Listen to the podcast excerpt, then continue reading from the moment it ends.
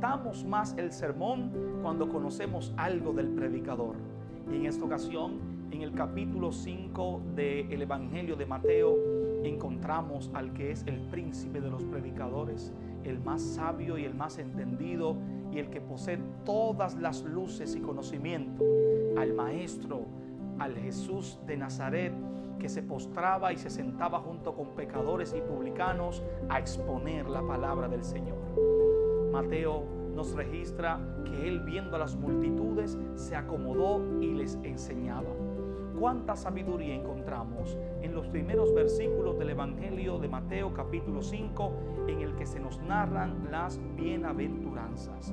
El sermón de las bienaventuranzas es un compendio de sabiduría práctica, de conocimiento espiritual y de ciencia que viene del mismo corazón de Dios.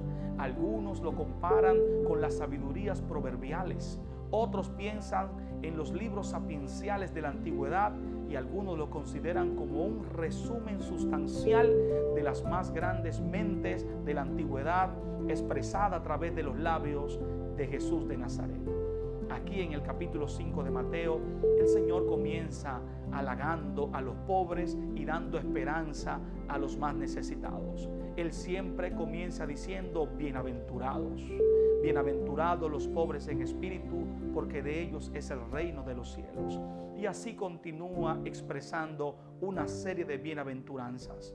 El término bienaventurado es la traducción de la palabra griega Macarios. Macario significa doblemente bendecido, doblemente en paz, doblemente prosperado. Por lo tanto, cada vez que Jesús dice bienaventurado, están diciendo ustedes son doblemente prosperados en Cristo, doblemente bendecidos en Dios y doblemente en paz en la presencia del Espíritu Santo. De modo que en el, en el versículo 4 específicamente el Señor dice, bienaventurados los que lloran, porque ellos serán consolados. Y es aquí donde quiero detenerme unos segunditos a compartir este pensamiento tan interesante. Bienaventurados los que lloran, porque ellos serán consolados. Siempre se ha pensado que las lágrimas son señales de debilidad y de vulnerabilidad. Lloran los débiles, lloran los frágiles, lloran los perdedores. Escuchamos decir a muchas personas. Sin embargo, Jesús toma el llanto del corazón como una medida de esperanza para ser consolados. Él dice que los que lloran serán consolados.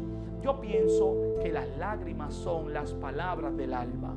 Y cuando lloramos, le estamos permitiendo a nuestro espíritu, a nuestro hombre interior, a nuestra alma expresar sin palabras los sentimientos más profundos que embargan nuestra vida interior, nuestro mundo que no se puede ver. De modo que pienso que en esta ocasión al Jesús decir que son bienaventurados los que lloran, está pensando en el sufrimiento, en el dolor y en las miserias humanas. Es muy interesante que el Señor, según Mateo capítulo 5, versículo 1, dice que viendo a las multitudes comenzó a hablarles la palabra del Señor. ¿Qué vio Jesús en las multitudes? Que se movió a impartirles esperanza, ánimo, consuelo y fortaleza. Soy de los que pienso que al mirar las multitudes vio ignorancia, vio penas, vio pérdidas, vio dolor, vio necesidad.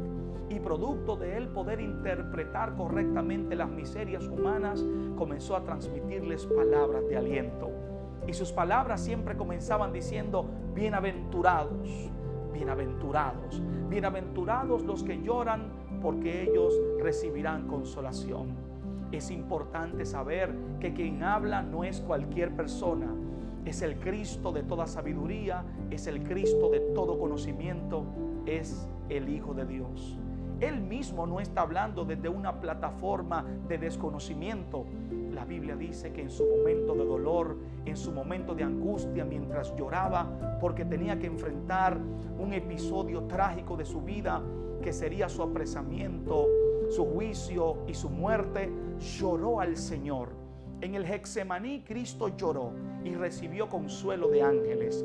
Así que Él tiene ahora el poder para consolar a los que lloran.